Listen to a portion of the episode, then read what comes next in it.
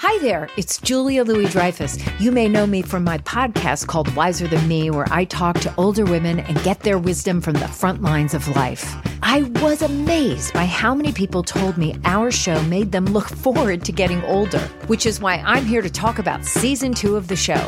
Sally Field, Billie Jean King, Beverly Johnson, Ina Garten, Bonnie Raitt, just to name a few. All hail old women. Wiser Than Me season two is out now from Lemonada Media. Man, that sunset is gorgeous. Grill, patio, sunset. Hard to get better than that. Unless you're browsing Carvana's inventory while you soak it all in.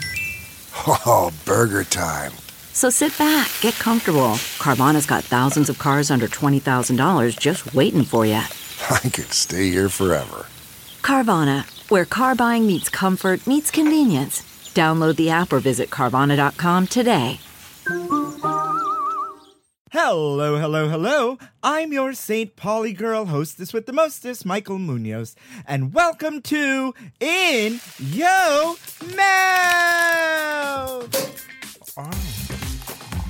In your mouth. I'm the queen of food who's always in the mood to lick it right, lick it good, show you how to. Oh, God, that's good. I want to know what you eat from the streets to the sheets. So open wide, honey. I'm coming. In your mouth. Goosebumps.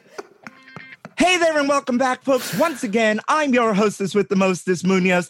And how y'all doing? We are just flying through this year, and I am sure if you are with me, you can't wait for it to be over. Let me tell you, um, my mother called me the other day and told me that she heard on the news that we are not doing daylight saving time, daylight saving not savings, right? Time here in New York City. I don't know if that's a thing. I did not check her sources.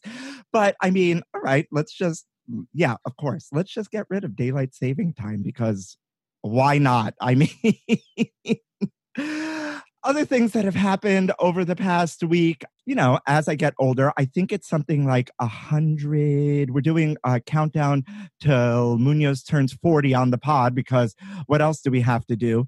Um, I think it's like something like 105, 102 days. I haven't really looked today till I turn 40. Um, I've just developed some sort of eye issue that no one can figure out, except for that the eye doctor tells me that I'm old.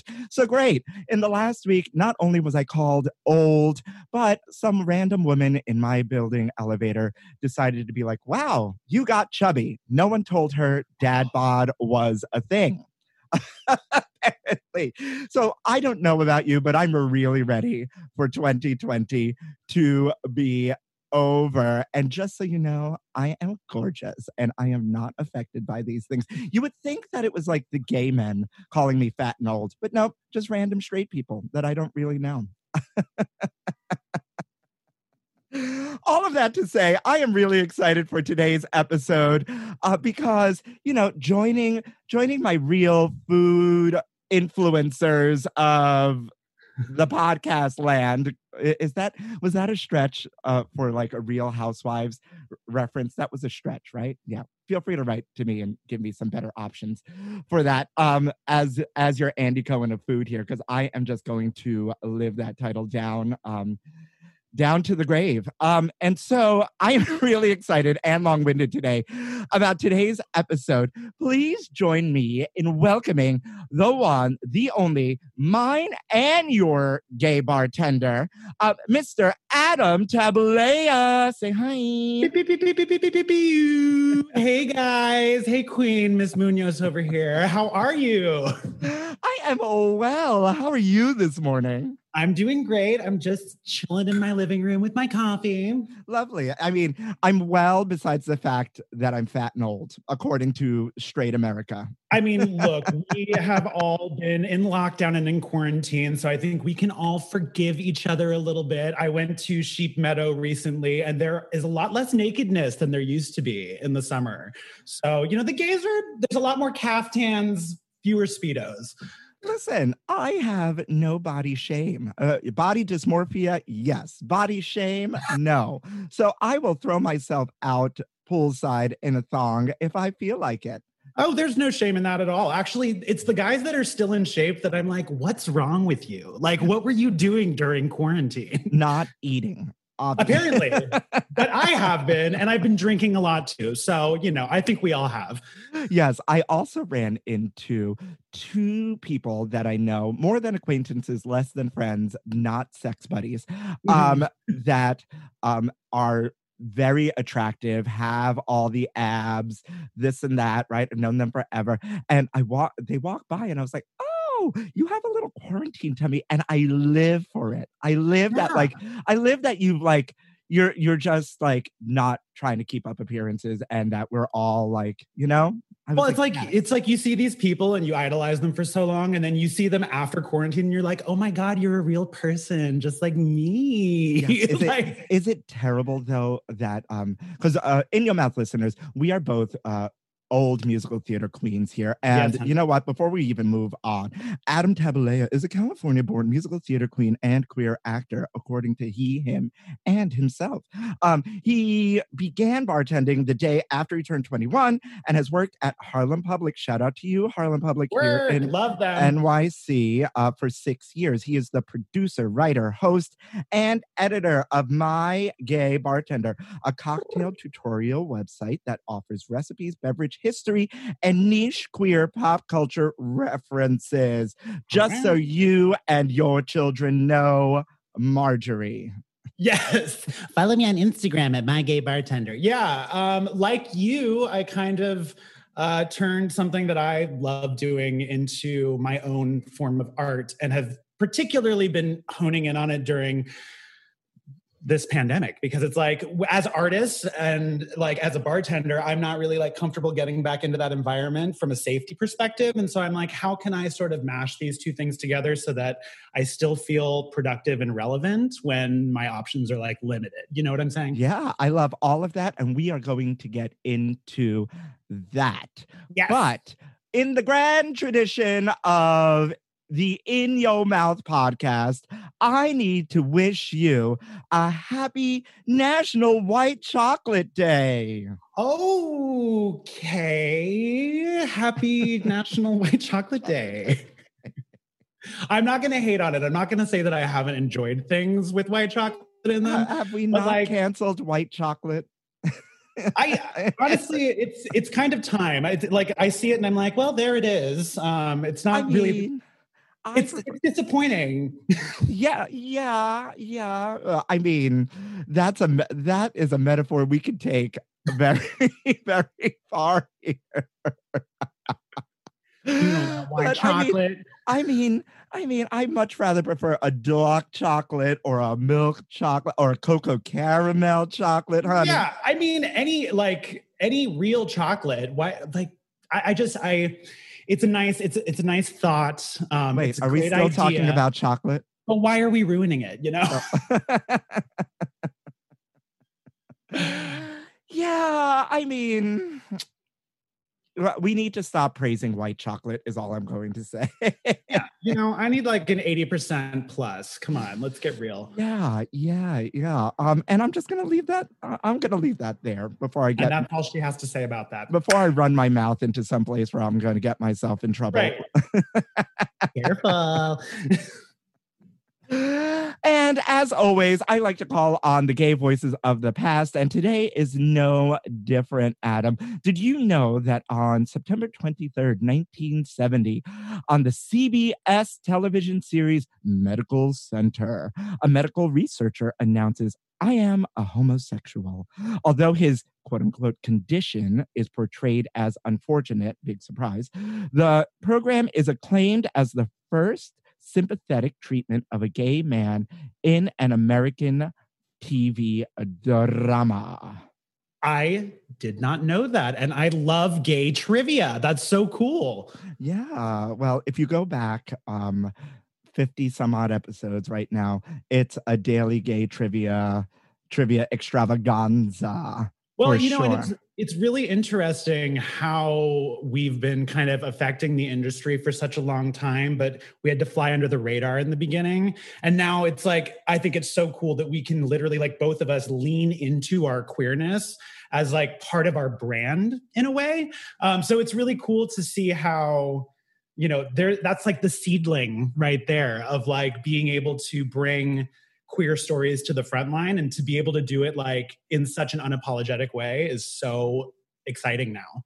Yes, and one that isn't unfortunate because more often than not, LGBTQ stories are told in, um, just to use the buzzword uh, from the Lavender Project. Thank you, Lavender Project, for our little uh, gay history moment today.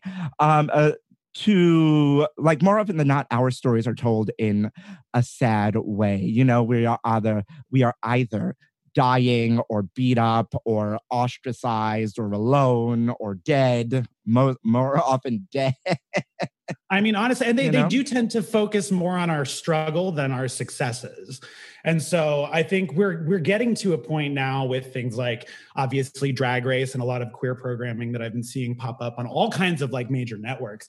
Um, I just think it's really, really amazing now that we can uh we can kind of celebrate what we're good at instead of focusing on the hardships that we face. Because like I, I mean, obviously, we all go through hardships, but I've spent more of my time really being joyful about being a big old fairy than I have feeling bad about it. And so I wish that I, I just like the idea of spreading more of that around so that people can see a more multidimensional version of us as a yeah community. i mean i uh, during this quarantine i was almost convinced to start an alt twitter to show the world what i was good at but Right. i decided against that Be careful. I mean, I think we've all really thought about that. Like, we went into lockdown and everyone's like, so who's starting an OnlyFans?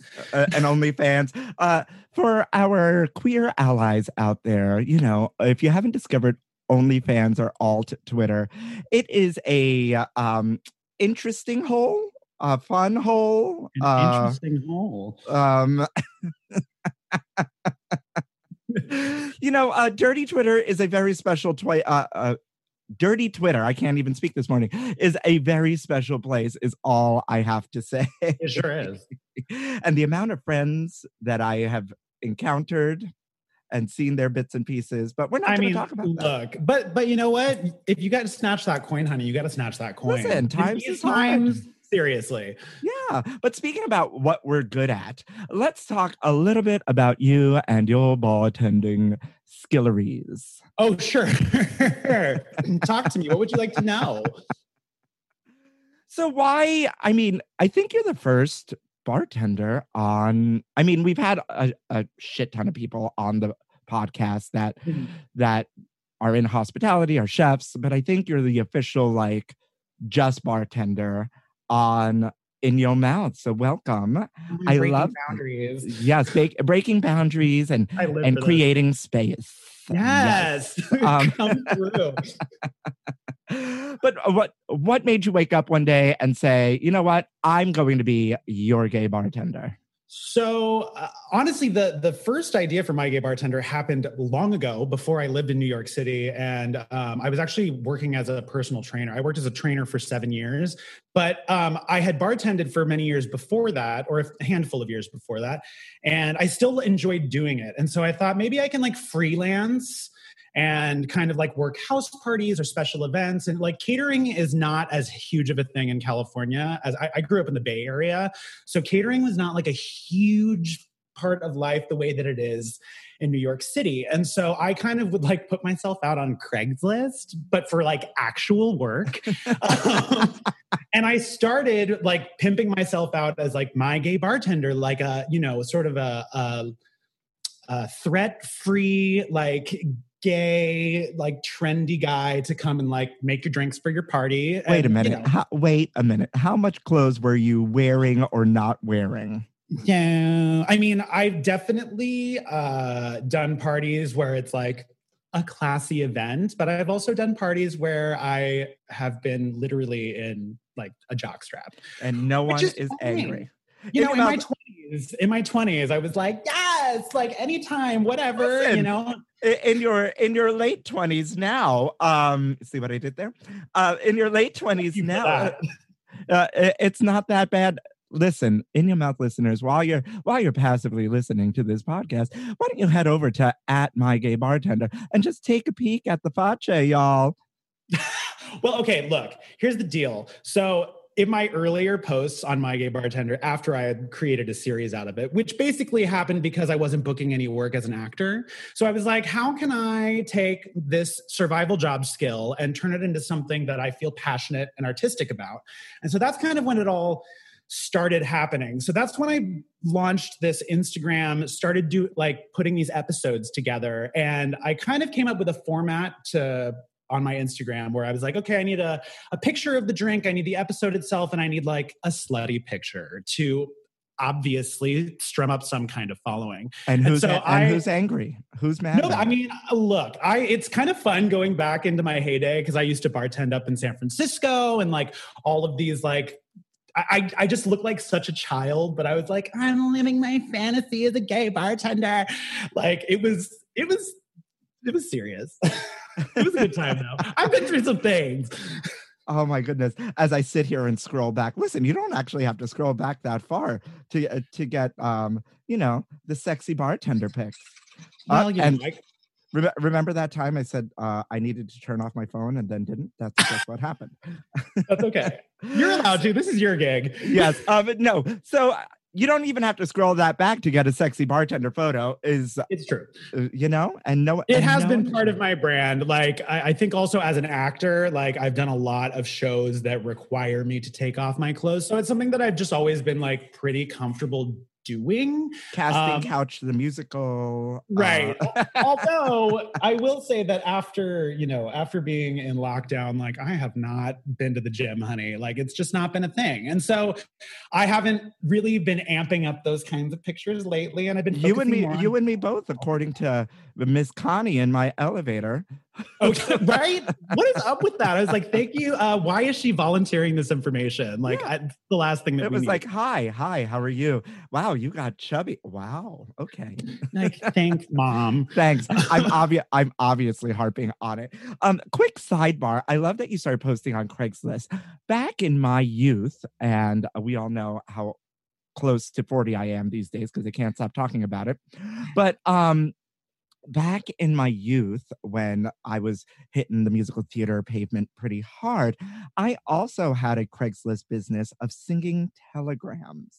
Oh, girl. Yes, singing telegrams. And you either got me in a tuxedo, or if you wanted to rent some sort of costume, like you would have to pay for that rental. Like inflatable T Rex. Those probably weren't that big back then. But No, like, I- those like didn't- that. back in the 1920s, those did not exist. All right, Millie Dillmount. Forget about the boy. Uh, this is 1922, bitch. it's jazz. Um, so a whole lot just happened in those three seconds that I don't know how many listeners will actually get, but Some people will get it. Like when you say, I don't remember eating any corn. like somebody's got to know what that know. is. Jam today, jam tomorrow, or jam yesterday, but never ever jam today. So obviously we've got a couple of Carol Channing stands here. Uh, Carol Channing. obviously, obviously. I, you know what? I don't actually think I've ever done my Carol Channing, uh, my Carol Channing impression. Um, I think so- you're nailing it. this is the kind of tangent I get off on. I know you and me both. You actually remind me a little bit of myself when I first started blogging. Um, I used to run, uh, and no more back in 2009 to 2012, a fairly popular food blog um, that no longer exists, where much like you on your videos, um, you're pulling references and references and references all the time. Some of them, as I was watching, I was like, wow, like this one dug deep for this reference. Um, and in my writing, because back then you would write and then you would always link things out to like different things. It would be me linking things out to like YouTube clips of like really, Yeah. really random references. And so I really, really enjoyed that part of watching your um like Instagram tutorials.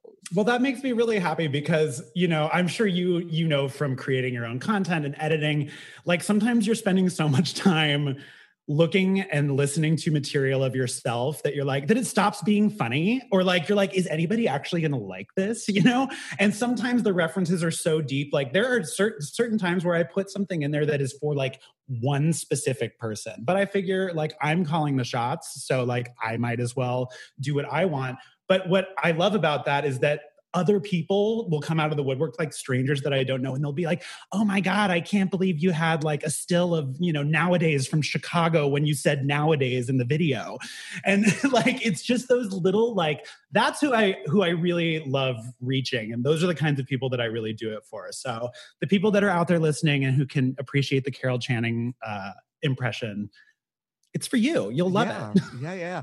And I just I I live for a random reference. Um, of course, I am I am queen of a random reference. Even in my circle of friends, I'll I'll pull out like, oh, that was like that episode of The Nanny where she was like this, and everyone will look at me being like, what?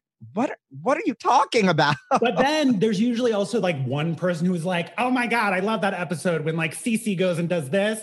Like yes. honestly honestly. So all right. So we're here we're bartending we're sometimes shirtless we are very gay.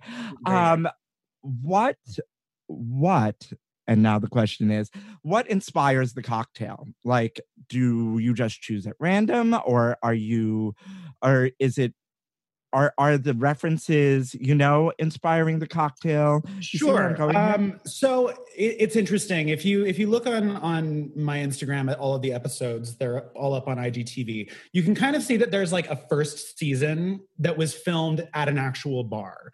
And then there's like what i'm calling a second season which sort of began after we went into quarantine. So um, the the original nine episodes of My Gay Bartender were all original recipes that I had developed at Harlem Public as like special drinks, and some of them would really take off when I would make them. Um, and so I thought maybe I'll just like write these recipes down and recreate them uh, you know, in a shorthand form. And so that's kind of how the series began. But once we got into the pandemic, I didn't want to complicate things with like insane processes or like really hard to find ingredients because I figured that everybody who would be watching would be trying to make these themselves at home. So I started like scaling back and have focused more on like classic cocktails that have like interesting history, like bits and pieces attached to it. So the format has kind of changed and I will be incorporating recipes that are originals to me but for the time being, I feel like it's a little bit more accessible for people to see things that are being made with ingredients that are easy to find that they have around their house already. And in turn, I've actually had a lot of people who post pictures of their drinks or send me videos of them making the cocktails at home. And so i'm like okay people are really responding to this. So i think that this is the sort of the um, path that i want to go down. But now that things are getting, you know, I'm getting past some really basic staples. And so now I kind of want to get into things that are more complicated and advanced so that, um, you know, I've had people reach out asking, you know, will you do this like complicated cocktail or will you do that? And so that's definitely in the works. Um, but it's interesting how the format has changed over time. It used to be this like quick little bam, bam, bam, like get the recipe out. Here it is presented. Now it has like a whole intro format. You know how it goes. Like well, it's, it's yeah, the same way that um, you format your podcast. Yeah, for sure. But with the uh, disappearance of TikTok uh, last weekend, yeah, um, and and now Instagram Reels hitting hitting and hitting hard. Everything is 15 seconds long. And last right. week, last week I had Elliot Norris on the pod. Shout out to you from My Gay Kitchen, uh, My Gay Work. Kitchen, My Gay Bartender, My Gay talk to her, My Gay podcast host. You know, life is just really gay. Right. And by gay, I, I mean happy. I'm like following her right now. Wait. Um, but Elliot Norris uh, was a big proponent of just, you know, just doing, just rubbing his belly and doing 15 second videos, uh, recipe yeah. videos, because that's all it takes. And he was like, that's all it takes. I, I made a, a, full career out of it, or I'm making so, a full career out of it. Here's what I'm going to say, right? Like, I am a lady of a certain age. I just turned 36 last week. And so, like, TikTok is like not a thing in my life. It's not mine either. like I just I I personally like it seems really time consuming says the person who's like literally spending hours editing these videos. But Yeah. like it just seems like it seems like it takes up a lot of time on like in regular life and I just like I'm trying to enjoy myself, you know what I'm saying? Yeah, I literally have downloaded it a few times. And then when I got the notice that like TikTok is going away, I was like, I need to download it before they stop the downloads. Um, and now I'm obsessed with watching these dog shaming videos on TikTok. Oh my god, dog shaming? Yeah, it's like literally Are they like video- talking shit about them? it's literally these videos of these dogs sitting there looking like sad and embarrassed and then uh, someone put text into siri and has her read back the text about how like the dog decided to uh that i needed to eat its toy too so it put it in my mouth while i was sleeping and then it scared me so i jumped knocked over the water the dog fell off the bed and Mess. it's a disaster but It's a I mean- canine mess. I start my mornings with it and I I'm crying laughing. I live for that. I actually, I, sometimes I start my, this is terrible, um, but there's an Instagram called um, Kids Getting Hurt. Um, Oh. I don't know if you follow it, but it's literally just videos of kids falling over or getting plowed over by dogs. And it is kind of like one of those guilty pleasures in the morning where I'm like, mm, is there anything like hilarious and sad that happened to a child today? Wow, wow. So um Child Protective Services, we now know we now know I love kids. that we are not sending any kids your way. I love you know what I else I love about your um videos is you, you much like me like to give a little moment of history. Yes. uh, to a cocktail. Um, what's like the most interesting thing you found out, like that you were like, oh, I didn't, that's really cool, or I didn't realize that was a thing, you know? Um, right. So actually, I have an episode that I'm going to start editing soon, which is going to be a spicy margarita episode. Um, and so I decided to do a little deep dive into the history of the margarita. And there's actually quite a bit. But I think one of the interesting things about um, the margarita history is that people are not really sure where the original recipe came from, but like, Quite a handful of white people tried to take credit for it, which I thought was really interesting. Are we surprised? I mean, no. Like as a mixed race person, absolutely not. Wait, what is your ba- uh, what? Where does tableya come from? Um, so I'm half Filipino and half Irish, actually. But I look Latin. Oh. Everybody thinks that I'm Latin. Yeah, I would have. gu- I would have guessed, especially being from California, some sort of Latino. Yeah. So I'm just kind of like a weird little mutt situation. But um, but yeah, that I found that really interesting in the margarita episode. And it's actually like, I guess widely accepted that it was created by a man down in Tijuana for uh a woman who was a Ziegfeld dancer, Ziegfeld dancer, Mhm. and um, she was allergic to all alcohols except for tequila. And so he like whipped up this tequila drink, and her name was Marjorie. And so the folklore is that it was named after her, but the Spanish version or uh, of her name, which would be Margarita.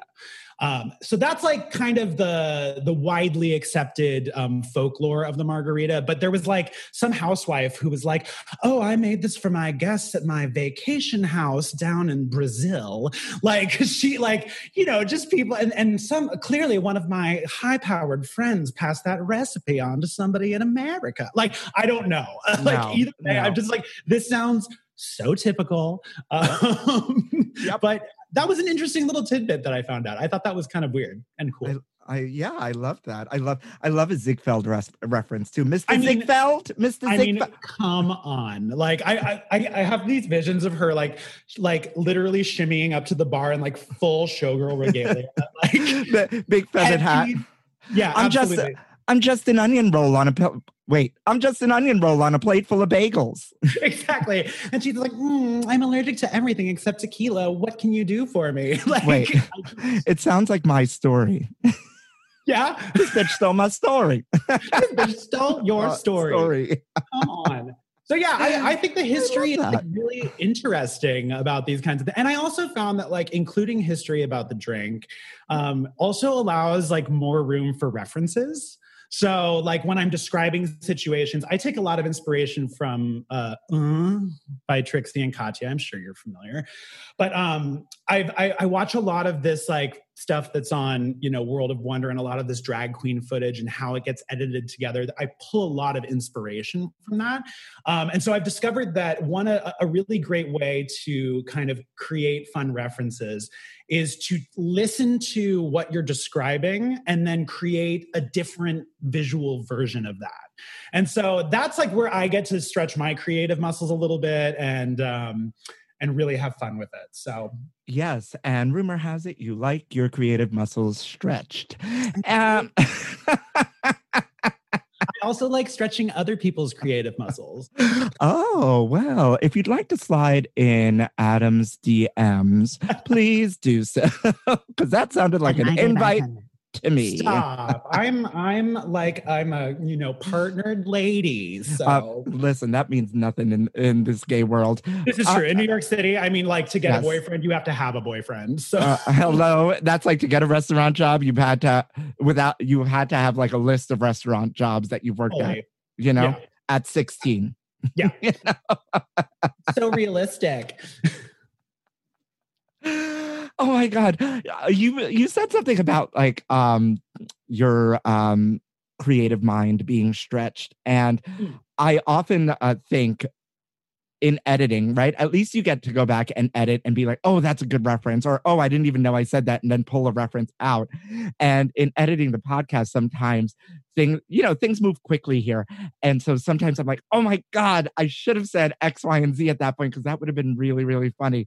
And um you know i can't i mean i guess i could go back in and edit a response but then it wouldn't make sense because you wouldn't respond to my response Oh, I totally get that. And it's interesting because even with um, the episodes of My Gay Bartender, the first, like, I guess, segment of episodes that I dropped, like, I didn't, I just went into it like blind and just kind of like improv my entire way through. And then once I started rebooting and doing it at home, I was like, okay, now I need to like kind of like focus this a little bit more. And so I went from like having absolutely like zero script to now like scripting out a lot of what I say to make sure that I hit my specific points. But I think what's really interesting is that sometimes I'm writing and I'm like, this is going to be so fucking funny. This reference is going to fit in right here. And like the amount of things that I actually end up scrapping is insane because I end up finding moments where I'm just improving that are actually naturally funnier than what I try to script. So like walking that line between like, okay, I'm like scripted and like, you know, uh heightened from an intensity standpoint, but like how do I also temper that with like being real and like accessible?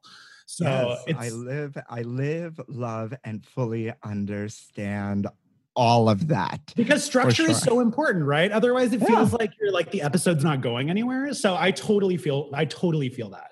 Yes, and I am living for this inside view into our gay bartender, as as you will now be respectfully known on In Your Mouth. but I want to take a quick break to introduce Adam to um, a little something that we like to call. Now, y'all know this is my favorite part and your favorite part of the podcast. A little something called Food News Update. News. Food news, oh, honey. You ain't ready, girl. Spill the tea. News. Update. Taco Bell is selling a jalapeno noir red wine that's available for delivery in some areas. I have actually seen this online and I am so excited about this prospect. have you also seen um, the box of Cheez Its that comes with a box of red wine with it? Yes, um, I thought it was a bottle of rosé. Was it not? We talked about that like twenty episodes ago. At this Yeah, point. it was, a, it, was, it was a while ago, but like I Yeah. still want, like, I want that dream to come true in my life. I haven't done it yet. Yes. but um, Taco Bell, can I, uh, okay, here's the, here's the tea. I love, I fucking love Taco Bell. But like for some reason, I, I have, I probably haven't had Taco Bell since I moved to New York almost eight years ago. wow. So like I I like I, the idea really um, excites me. I don't think that I really need the food necessarily as much as I love it. I just want to taste the wine. You yeah, know? I'm really curious about this as well. In your mouth, listeners. Um, So basically, that's what it is. Uh, Taco Bell's new jalapeno noir wine will pair perfectly with your next drive through order. Thank you, delish.com. Um, so, this limited edition beverage will be available exclusively in Canada for Taco Bell fans. Sucks for us because we can't cross the border. Thank you, number 45. Um, those in the area will be able to order it online via you know tacobell.ca not a sponsor uh, yet um, and select taco bell locations in toronto and hamilton will have the wine available for delivery through uber eats also not a sponsor yet. But really jalapeno wine now i'm curious if it's going to be like food spicy or wine spicy do you know what i mean yeah, like uh, like is it going to be like peppery? You know, like a lot like some red wines have like a rioja Yeah, exactly. Or is it? Uh, yeah, I don't. I, I'm very curious. Like, do they actually imply spicy by jalapeno, or is the like, oh, that'll be a cute name? Like, I, I can't. I need to know more about this. Do Yeah. they crush the jalapeno up in it? I don't know. yeah do, does the jalapeno ferment in the wine if that happened i have think that wine would be too spicy to drink Yeah, I think so. Yeah, right Absolutely. if you if you're fermenting the jalapenos in the grapes um or uh, now i'm picturing old italian ladies stomping on grapes and jalapenos and then like coming coming out with like third degree like pepper Oh yeah, all over their little biscuits, just Yeah. like little little blistered biscuits. After yeah that, that's that's great. that's like that scene from i love lucy you know where she Yeah, has to fight in the wa- or like I, I'm sure you've seen Grape Lady. Like that's kind of a throwback. Do you remember Grape Lady? Where yeah, she like she falls out off of the back? thing. Yeah. she's like no, she's an icon. Like where is she? What happened to her? her, the Snapple lady, the Pine Sol lady. You know, there's there's a lot of women in our life that we miss. That- And you know what? It may be a nice uplifting moment here in 2020 to bring them back for the fall winter season. Yeah, they should do like a like a Zoom reunion, like like you know familiar ladies from '90s commercials. Yes, I love that. Well, maybe you and I can convince Taco Bell behind the scenes to send us some wine because I'm still waiting for Hallmark to send me some of their Christmas wine, Cheez Its to send me some of their uh, wine and Cheez Its, and um, and just Mionetto just to send me a case of Prosecco because why not? The Top It Cake It Shield aims to protect birthday cakes from flyaway germs and spit. Have you I mean, of course it does. Have you seen this? I should have sent you a photo of it. I haven't seen it, but I'm like, is are you just talking about like saran wrap? Like, Mm, I mean, it's fancier than that. It's literally a um a plastic round vessel that it's Uh-huh. like almost like you know those A old cloche? school like a cloche. Thank you for the word. yeah. Um, it's almost like a cloche, but it's plastic and it's flat on top with room for your candles. okay. I mean, So, so yeah. Is it? it- It's intended to pr- protect it in place, or to like actually transport it? No, it's it's intended to um, not get germs on it as you blow out your candles. Oh, oh, um, okay. So is there there's like a mouth hole that you like blow into and No, no, no, no, no, no, no. So uh, this is why I should have sent you the photo beforehand. In your mouth, listeners and Adam, it's literally uh, picture a cloche, you know, like some pretty like 60s housewife cake stand with like the Mhm. glass cover on it. Now take the cake stand off, leave the glass cover on it. Now take the handle off the glass cover, flatten that cover, and then make little holes for your candles. And now the whole cake is covered, and the candles are on top of this plastic thing that you can blow out. Take the plastic thing off, cut it into slices. Nobody gets a mouthful of your germs. well, girl. Um look here's here's what i will say uh my last episode was um a, my birthday episode uh Hence why I picked. Uh, hence why I picked this food news update. Happy birthday, poor Vu. Thanks. Um, but I did have a cake um, up on the roof, and I, I was gathering with a very small number of my neighbors that we've been basically quarantining together this entire time. um, and uh, I did not have this cake protector when I blew out my candles. And I'm thinking that maybe it would have been a, a good example for me to set. So I'm sorry Yeah. if I offended anybody in the video. Yeah, well, blowing out my listen, um, this is another article from my fave, delish.com. According to reports from NBC affiliate Nine News in Colorado, William K., DMD, a Boca Raton based dentist who, spe- who specializes in prosthetic dentistry, has created what he calls the Top It Cake Shield to help prevent germs and spit from potentially ending up on your party's dessert. Um, he's stewed over the fact that invisible germs and respiratory droplets may end up collecting on a cake's icing after one blows out their birthday candles. And obviously, he's probably not the only one obsessed with this. There is a study from Clemson University's Department of Food, Nutrition, and Packaging Science that directly analyzes how blowing out candles may contaminate desserts.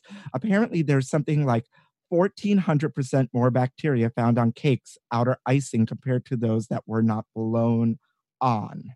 Oh, Yeah, isn't that crazy? it's like, you know, it's like a week after, it's like a week in Fire Island, basically. Uh, I mean, yeah, uh, like like truly. Just waiting for the ferry. Um I here's mean- the thing. here's the thing. I get it. Like i get that the sentiment of blowing out candles on your birthday like is super important for people but it's also like be creative. Like make a bunch of cupcakes like put your candles on your cupcake give everybody else their own goddamn cupcake and blow out your candle like you get like you don't need uh technology to like do, do you know where blowing out candles comes comes from? And I'm pulling this out of the recesses of i this love this messed up brain. i Um, don't a million years ago in the early um in the early episodes of this podcast when i used to have a podcast host it was my birthday her birthday i forget i did a history of like birthday cakes and um if i remember correctly i think it was the egyptians we used to celebrate like because it was like a new phase of the moon or something to ha- and so you'd make these moon cakes and Oh. it symbolized um you would light them on fire because it would symbolize like the light of the moon oh yeah. that's really exciting Yeah, right. I love that. And then like I think the Germans carried it over and made something bigger out of it. I don't really remember, but that little that little gem of a of a factoid mean, just look, popped into the- my brain. The Egyptians were really fierce. So, like, Hello. the fact that that tradition might be rooted in that uh, does not surprise me. Yes, indeed. Um, it's important to note that officials at the Center for Disease Control and Prevention maintain that foodborne exposure to the virus is not known to be a route of transmission, and it is mainly spread by prolong- prolonged close contact, meaning that the people at your birthday party are more likely to give you this thing than the cake you are eating. I don't know if we're here for this cake cover. Just just nix the candles and I mean, it nix the candles or like, like make a like cut cut a separate piece of cake and put a Um, candle on it and blow it out on the other side of the room. Like, you can still like, Yeah, you can do that. we You can do that. You just got to be creative. People, Yes. you know, critical thinking is dead these days. So, Yeah. like, that's why we get these cake covers. Like. And last but not least, you can rent the Oscar Mayer Wienermobile for your proposal, proving love isn't dead. Okay, well, BRB, about to go do that. So, in your mouth listeners, when I contacted Adam to be on the pod, I did not realize that his current uh, situation is an old friend of mine. And so I loved knowing that little tidbit um, and someone who I haven't seen in a very, very long time. Actually, not that long. I passed him on the street of the Upper West Side before we went. I was like manic working, but before we went into lockdown. Oh wow, that's crazy. Yeah, yeah. So if you're thinking about proposing, Adam, you definitely should rent this Oscar Mayer Wiener Mobile and Delish.com really goes in on the puns here. You can now relish your upcoming special day with the Oscar Mayer Wiener Mobile. Summer weddings may have been a no-go, but proposal season is coming up fast. So Oscar Mayer is making the iconic Wiener Mobile available to anyone who's ready to muster up the courage to pop the question to their significant other, and this was inspired by the uh, by one of the Oscar Mayer's uh, very own Wienermobile drivers, who goes by the name Zach and Cheese, who um, proposed to his fiance at Yellowstone and used the 27 foot long hot dog on wheels as a backdrop as he got down on one knee. Nothing says "I love you" like a big wiener.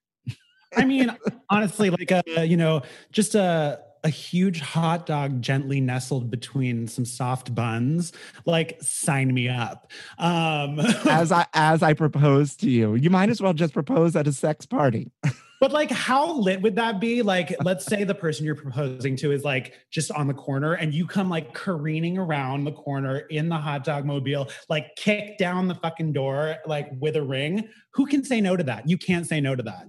That would be great. And Oscar Mayer, if you're listening, you may need to take Adam's advice. I think, from what it sounds like, is that the Wienermobile shows up and it's just there for the photo. Like you can't like actually get in the thing look with with enough money you can do anything. So like yeah look yes. it's good. It would be great content for them. You know what i'm saying?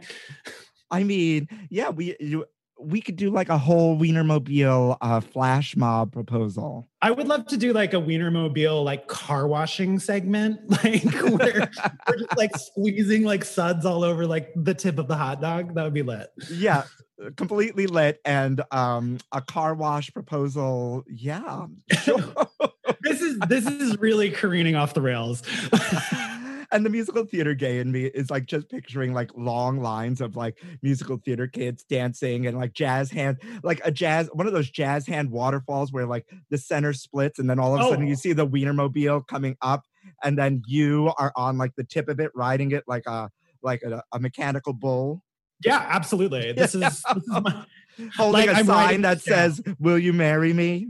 Yeah, I'm writing it down. Like it's here. What would be the song though?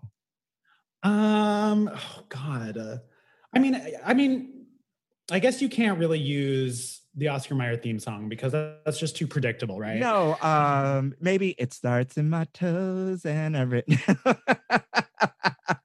yes, maybe a little Colbie Caillat. You're throwing it back into the right? thousands. I live for this. you got some deep references too, girl. yes, my God. Well, the In Your Mouth listeners like it deep. And with that, I'm going to say, I'm just going to put uh, an end to Food News Update. I live.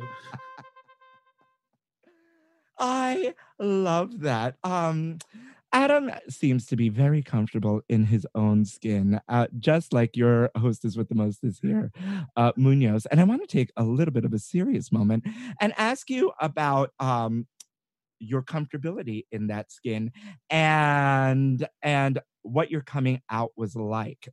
Tell me oh. about that journey. Um, so like like many of my uh, you know uh, queer friends and colleagues in my community.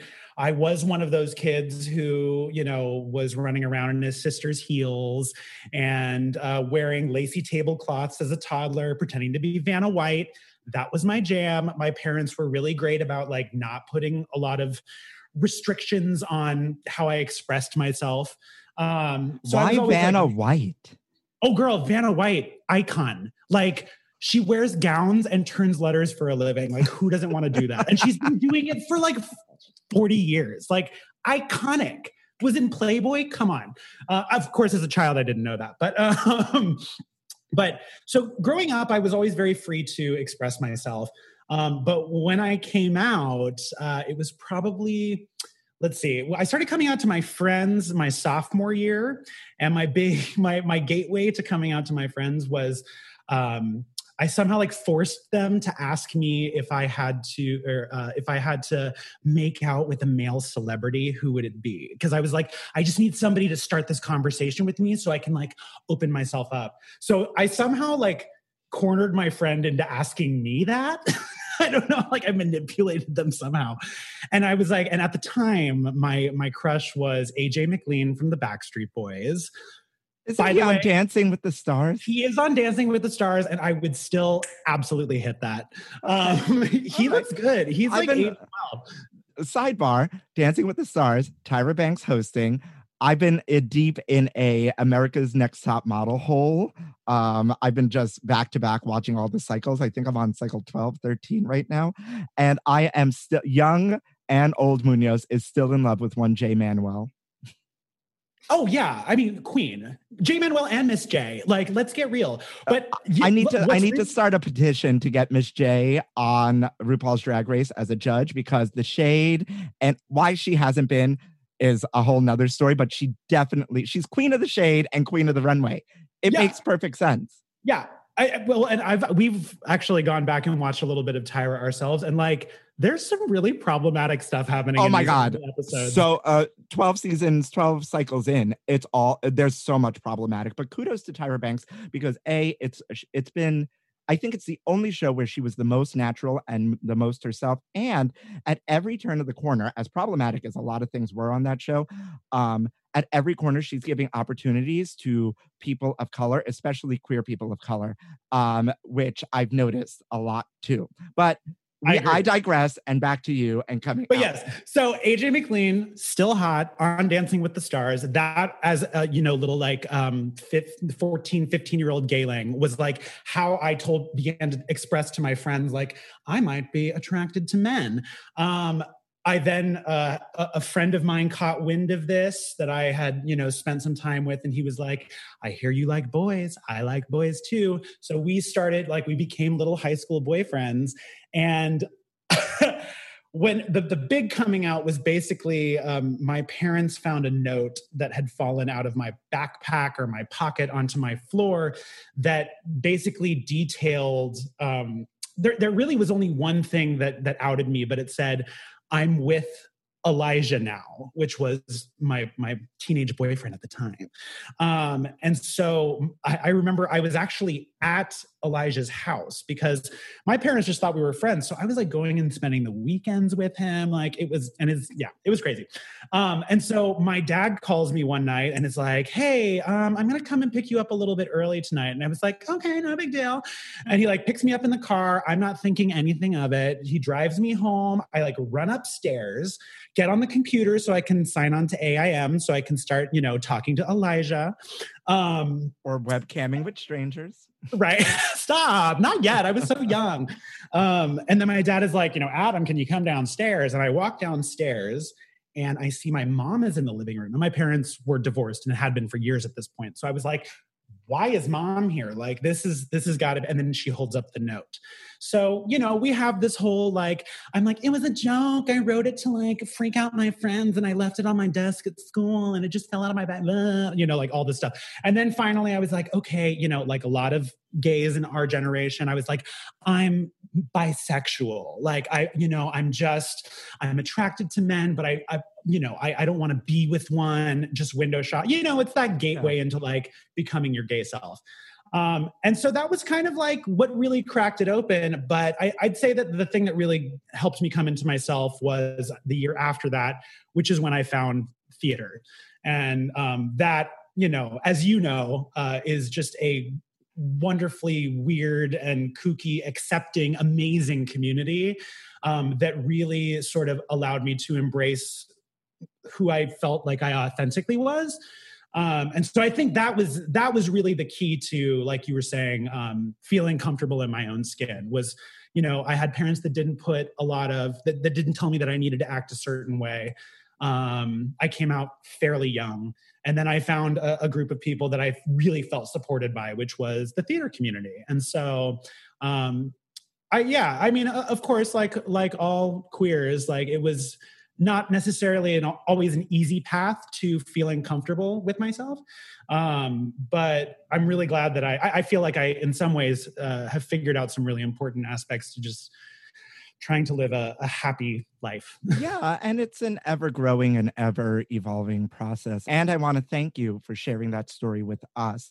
Uh, just because I always say, our stories matter and we never know who is listening. You made a very specific point, which I can't remember right now um, if I've talked about on the podcast, but this this bisexual stepping stone, right? Yeah. Which I don't, I didn't, I did not have. Um, I I'm stumbling on that because I'm really trying to remember because I had a couple different coming out moments to different groups of people, but I'm 90% sure that that wasn't one of the stepping stones for me, but it is for a lot of people.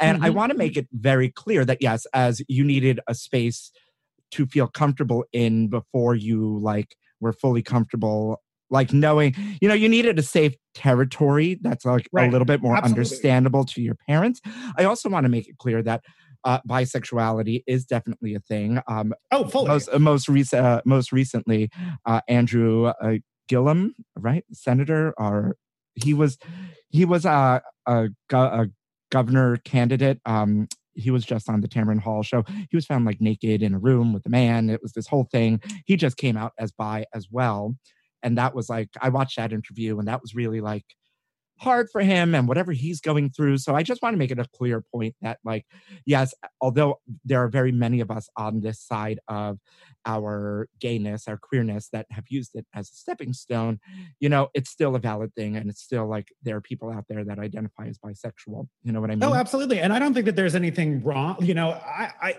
I mean, for me, it's kind of why I like to identify as as being queer as opposed to being like a gay man, like because it, it feels a little bit more all You know what I'm saying?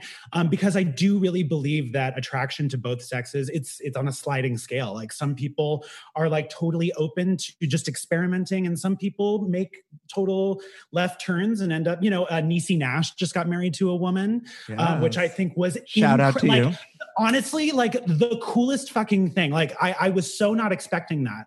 Um, and so I, I don't think that it's really our job to uh, force people into um, labeling themselves you know or um, boxes. right. But um and i think that like you know a lot of people do kind of uh are confused by the idea of bisexuality because they just can't open their mind to well, like it's kind of sliding scale you know? Yeah, uh, it's um, it's you don't fit into a box.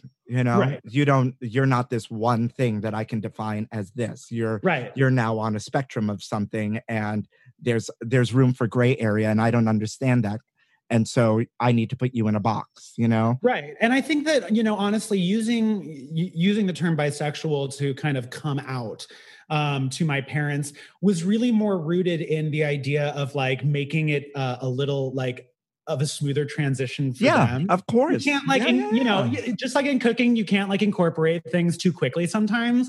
And so it was sort of like the way to like temper the batter before I just like poured all the rest of my like. thank you thank you for a full on cooking reference to keep it what on brand I don't just make drinks. I'm also a pretty good cook. I'm not going to lie. So.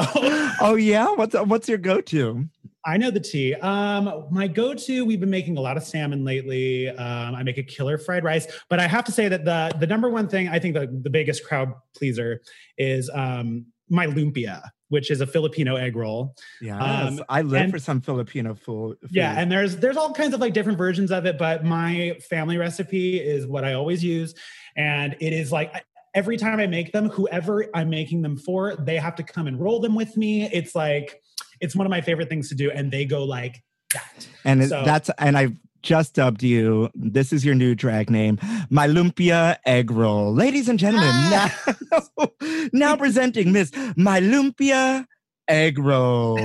That's me. Thank you. I have to say though, I'm seriously like all the white people who marry into my family, they show up at the family events and there's like, where's the lumpia? So Listen, I live for garlic fried rice. I live for some Filipino empanadas. Um, Mhm. You know, maybe that's why I'm quote unquote chubby. Um, now I'm not eating any of that. stop it. I have to say though that like for being half Filipino, it's basically the only like true Filipino food that I know how to make. So um, you know, that's just I, don't know. I, I I just love that I get to share a part of my family with people. So and it's like good like snicky snack bar food. Yummy. I love that. I love that. Well, this has been an exciting episode. And before we close out, maybe you can give the listeners some some tips or tricks. You know, we are quickly transitioning into fall here in New York Sure. City. Um, you know, what are because you know, you figure that summer cocktails, Frosé, um, Cosmos, um, Margaritas. margaritas, fall cocktails, Manhattans, Mm-hmm. Sazeracs, old fashions, Absolutely. right? But transitional cocktail. So I so actually I think that a great uh, sort of way to bridge the gap between summer and fall is mezcal. Um, so I, and mezcal is still something that's not on a lot of people's radar. Weirdly, it's obviously like super increased in popularity over the last couple of years. For those But of you I that think- don't know, mezcal is like smoky tequila. Yeah, it's like a deliciously. It's like kind of like if Scotch and tequila had a baby, but like not quite as aggressive. Yes. Um, but uh, I, there's just something about it that I really love, and it's what's great about it. Like margarita is like my quintessential summer drink. So throwing something that's like smoky and a little more rich and complex really kind of like helps bridge that gap between something that's really bright and acidic and something that feels like it's sort of zeroing in more towards fall. Um, so are we making are we making like mezcal Manhattans? Are we making make- mezcal margaritas? Are we making So I think, I- a mezcal, I think a mezcal margarita is a good place to start. But I think like going into it, I love um, a mezcal old fashioned. I think there's something that's really classy about it, um, and I feel like it. You know, like you said, in the in the fall you get all those like mm, like rye whiskey vibes. You get those like warm, dark, like caramely liquors and things like that. And so as we're leaving like the freshness and the brightness of summer behind, I always feel like mezcal is a nice little gap. But I have to say, what I'm really excited about as this weather starts to get cold is making um, cider, uh, apple cider, and throwing all of my different spices and citruses in there, and just stewing it on the um, on the stove and letting the the apartment fill up with all of that like delicious like autumnal aroma. That is my jam, sis. So I'm just waiting for it to get a few degrees colder. Yeah, I mean, well, we may get it this week, honey. Low 60s. The Amy Freeze told me it was low 60s, and I can't wait to take out my AC from my window because I live in the tiniest apartment in the world, 120 square feet. And so I like once the AC goes in, I can't open the window anymore, and it's a pain in Right. the ass. So Yeah, I'm it is- really looking forward to that. It is pumpkin spice latte weather. Honey, it's coming your way. Here we Ugh. are. It's Ugh. fall, bitch. I know it's sad, right? Oh, the base, the basicness of all the pumpkin spice. And no, you know what? No, no shade to all of you who live for a basic moment. Look, it's fine. Look, I Maybe will can we do what? Like, can we do like a pumpkin spice mezcal? I will say Something? this. Um, I there there is a a um, a frozen uh, whiskey chocolate drink that um, last year I suggested that we maybe add pumpkin spice to, and that shit flew. Um, so I mean, you see a frozen pumpkin spice like booze like latte drink on a menu, and you're like, I have to have it. It's fall. Yeah. Like, is it even fall if I don't have pumpkin spice? oh my goodness. Oh my goodness. Well, I've been putting maple syrup in my coffee for for quite some time now. Just you know, just a teaspoon That sounds Right. delicious. to give me fall vibes. Well, this has been such a great little episode, and we are just you know. Gavin, Gavin Gales over here, you and I, Oh, right? Because we are, kiki it's been. Yeah, it has been uh, Kiki because we are well over time, but this has been a lot, a lot of fun. Um, so thank you, thank you for giving me some of your time today out of your very busy schedule. Um, it's been a joy to have you on the pod. Thank you so much for having me. It's been like really fun to connect. This is actually the first um like food podcast or other kind of like queer uh, food personality that I've really collaborated with, and it's really cool. I'm I'm kind of hoping that in the future, as things start to loosen up, um, that I can start collaborating with other queer artists in episodes and teach them how to make drinks and things like that. And Yeah, so for sure. it's just really cool to reach out to somebody else who you know kind of understands what it's like to be on this side of things. Yes, honey, you you with the OG of like queer foodisms here and on the only food podcast on the airwaves to toot this old chubby horn. I give her a toot, not a boot. yes for sure. Um yeah there's a lot there's a lot of people out there and you are definitely now part of my queer food army or my real food housewives of the lgbtq nation. I don't know. I, I really got to work that out if i'm gonna beat this andy cohen horse to death I here for it. It's fine. Yes. Um. Once again, big shout out to Adam. Let the kids know where they can find you, as if we haven't said it ten thousand times. uh, yes, you can find me on Instagram at my gay bartender. You can also find me on YouTube under the same name. And thank you so much for having me. And everybody, vote in November, please. Yes, yes. Oh, we're we're gonna have to do a voting episode soon. But um, until we get there, uh, you know, you know, don don some new sweaters. You know, go Yeah. go on go on the internet. Go to Etsy, have someone crochet you a sweater for the season. Um, if you enjoy pumpkin spice, do that too. And with that, I'm going to say thank you all for listening to In Yo